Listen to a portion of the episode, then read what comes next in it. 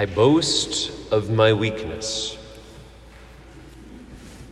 For the last few weeks, we've been hearing from St. Paul's second letter to the Corinthians. You remember, this is the, well, preceded by it, at least three other letters. The one that we know of in the Bible, we call the first letter to the Corinthians, but also those two letters lost to history one that Paul wrote to the Corinthians, and that other mysterious one that they wrote back to him when they weren't very nice. But we know the contents alluded to by Paul in what is inspired in the scriptures. Basically, they, the people of Corinth were, were questioning his authority because his life was not easy. They pointed out that he had been imprisoned and stoned and shipwrecked. He had a speech impediment, and as if that weren't enough, he were bald. Sorry, guys. So they said, Why would all this stuff be happening to you if you were really blessed by God? And now we get to the very end of his letter. And he has been building up in those preceding 12 chapters to this I boast gladly of my weakness. What a strange thing to say.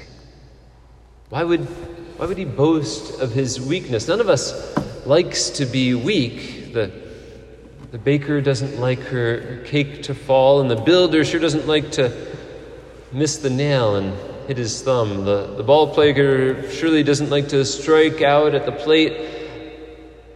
Why would anyone boast of his weakness? But when we do, when we are weak, when we don't hit the bullseye, we have to realize this that our life is not just about us. I propose that this could be called the week of awkward family reunions. Many of us Americans will be traveling today, this afternoon perhaps.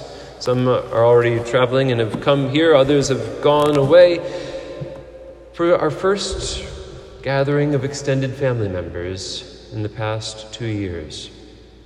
After the 1045 Mass, I'll be heading out myself, trying to wrap my head around how this is all going to go. But also in the scriptures. Ezekiel, right? In the first reading, he's not sent to foreign lands to preach the truth, but to his own nation. And he is an unwanted prophet. And that's just a foreshadowing for the gospel. Most obvious with Jesus, the unwanted prophet, returning to Nazareth just after we heard of last Sunday him healing the two women, Jairus' daughter and the woman with hemorrhages. Now he's going back home. And they in Nazareth, they, they think they know him. They grew up with him and because they know his relatives. It's interesting, isn't it? it? Can sound a little strange to us who know of Mary's perpetual virginity. We, we hear that phrase of his brothers and his sisters. The word in Greek is adelphoi. Could be brethren or brothers and sisters. But I hope you know that it's a word that in the Greek and Aramaic could have a much broader use as well. Relatives, it could be. We see it used elsewhere in the scriptures for cousins and aunts and uncles. You need another reminder if Mary did have other biological children, if James or Joseph or Judas or Simon were actually her sons, well, why, why would Jesus on the cross entrust Mary to John, the beloved disciple. No, they were, they were relatives. Regardless, though, it, it surely felt like an awkward family reunion. And all the more so when that subtle but offhanded jab was given to Jesus. Did you hear it? Is he not the carpenter? The son of Mary? Oh, don't miss that.